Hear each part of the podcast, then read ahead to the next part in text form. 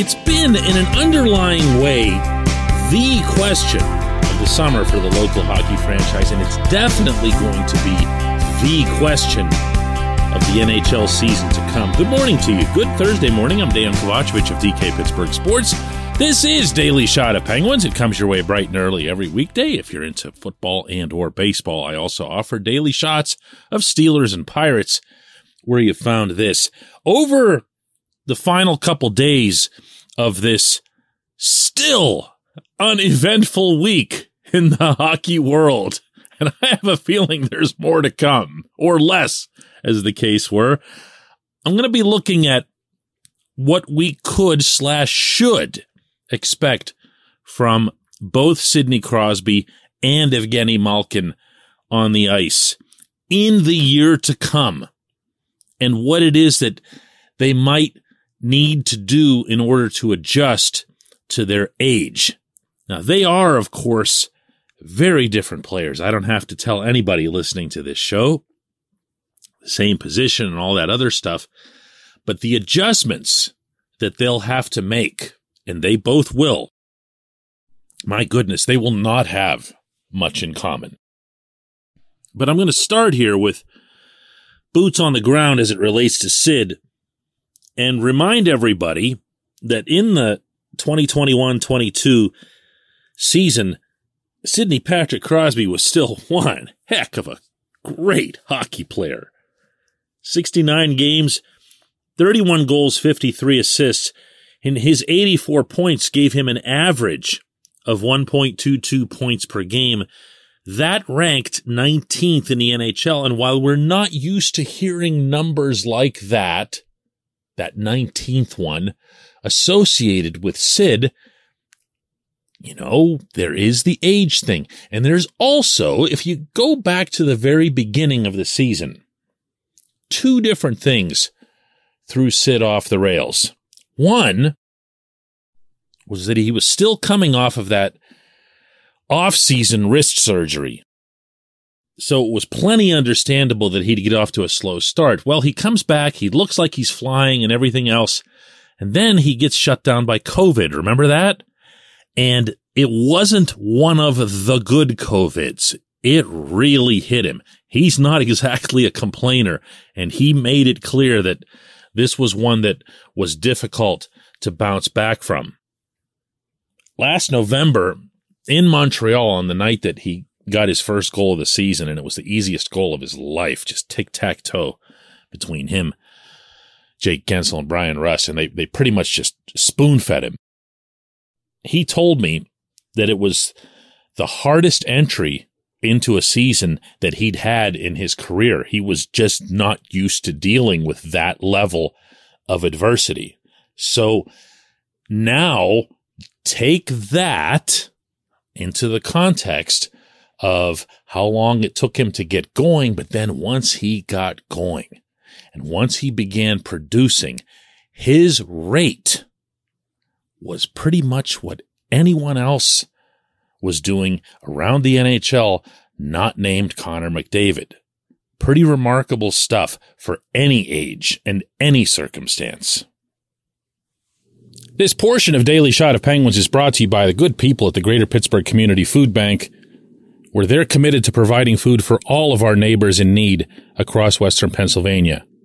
They, in turn, need your help. Find out how $1 can be turned into 5 full meals. For those in need, visit pittsburghfoodbank.org.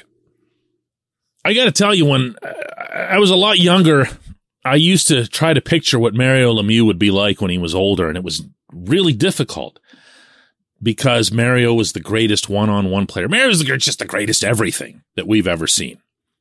But a lot of the more athletic things that he would do that would bring you out of your seat weren't the kind of things that were going to be easily replicated into his 30s. Of course, then he retires, and then he unretires, and when he comes back, he's a completely different player. I mean, to his unending credit, reinvented his game, became a gunner, became a low goal line bad angle gunner on top of that.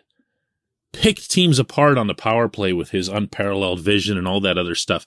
So he made a monstrous alteration to his game.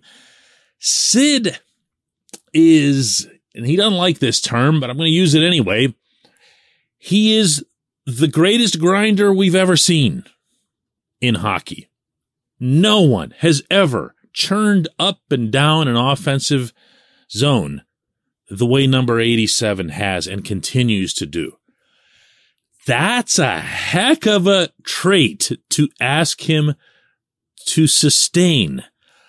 But knowing Sid, rather than try to do anything to adjust that aspect of what he does, what he'll actually do is just dig deeper for conditioning purposes. You know that, and I know that. He'll just work that much harder. As obsessive as he is with every little thing about his strength, his flexibility, his nutrition, he'll double down on it. Now, that doesn't mean that he won't add components to his game. He's actually done that throughout his career. You no doubt remember the stories of how he would spend one whole summer, even in his younger years, just working on one specific part of his game or adding something like the deflections. Do you remember when he came back and just all of a sudden was just tipping everything going in? Remember the summer he spent just on faceoffs to become the best possible faceoff guy he could be? He's absolutely going to be doing things like that. And you're going to see him add those, and you're going to say, wow, really? You're still getting better at some things at this age?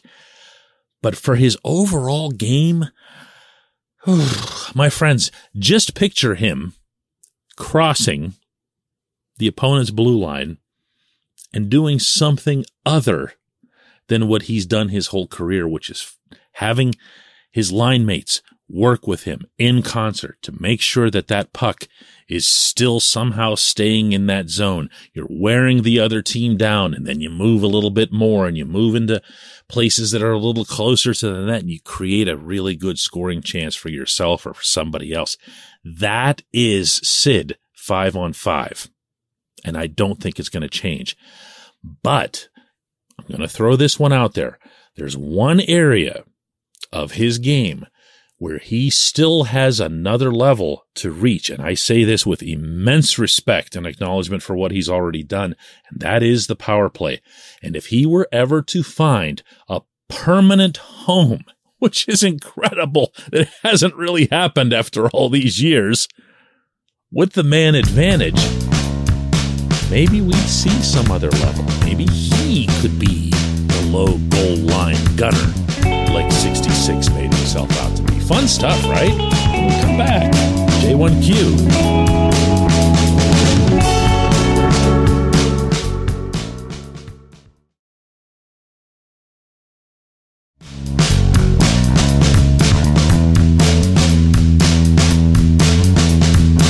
And today's J1Q comes from Chris, who says, DK, you mentioned on the last episode the 5-on-5 scoring of the second line. He talked about Kasperi Kapanen's struggles, Jeff Carter's struggles. It really was the entire team, though, except the Crosby line over the second half. How much do you think that Evgeny Malkin should own the team's struggles? I hate to say it, but the team's problems corresponded with his return. I'm sure coming back from knee surgery and not having a contract played a role. Chris, I'm going to answer this one respecting your passion for the team as well as your opinion, but your facts are not going to match that. You see how hard I'm trying here to be nice.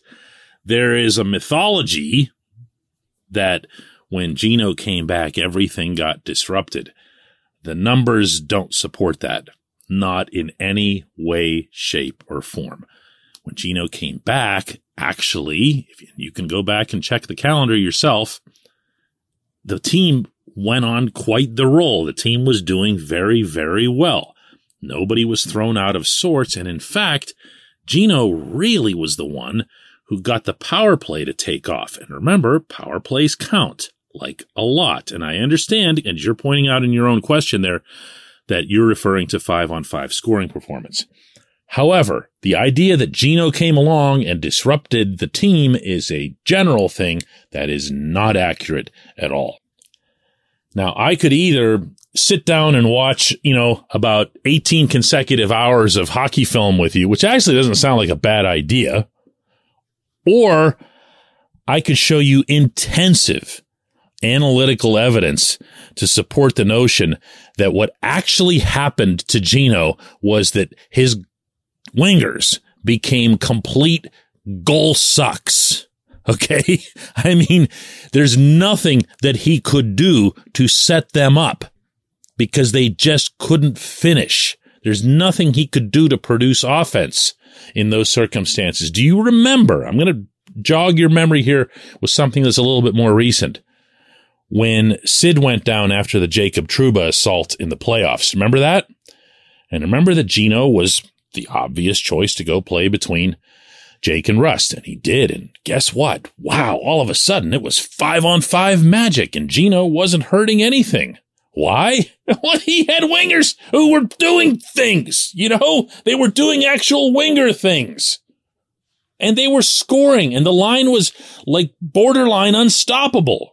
It was a pretty impressive sight, and it was something that should have reminded everybody, you too, my friend, that this is still a heck of a hockey player.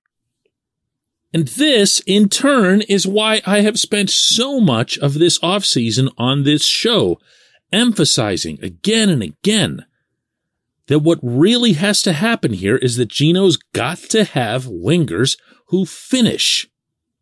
No pun intended, but the Finnish winger is the one who really, really needs to do it. That, of course, being Kasperi Kapanen.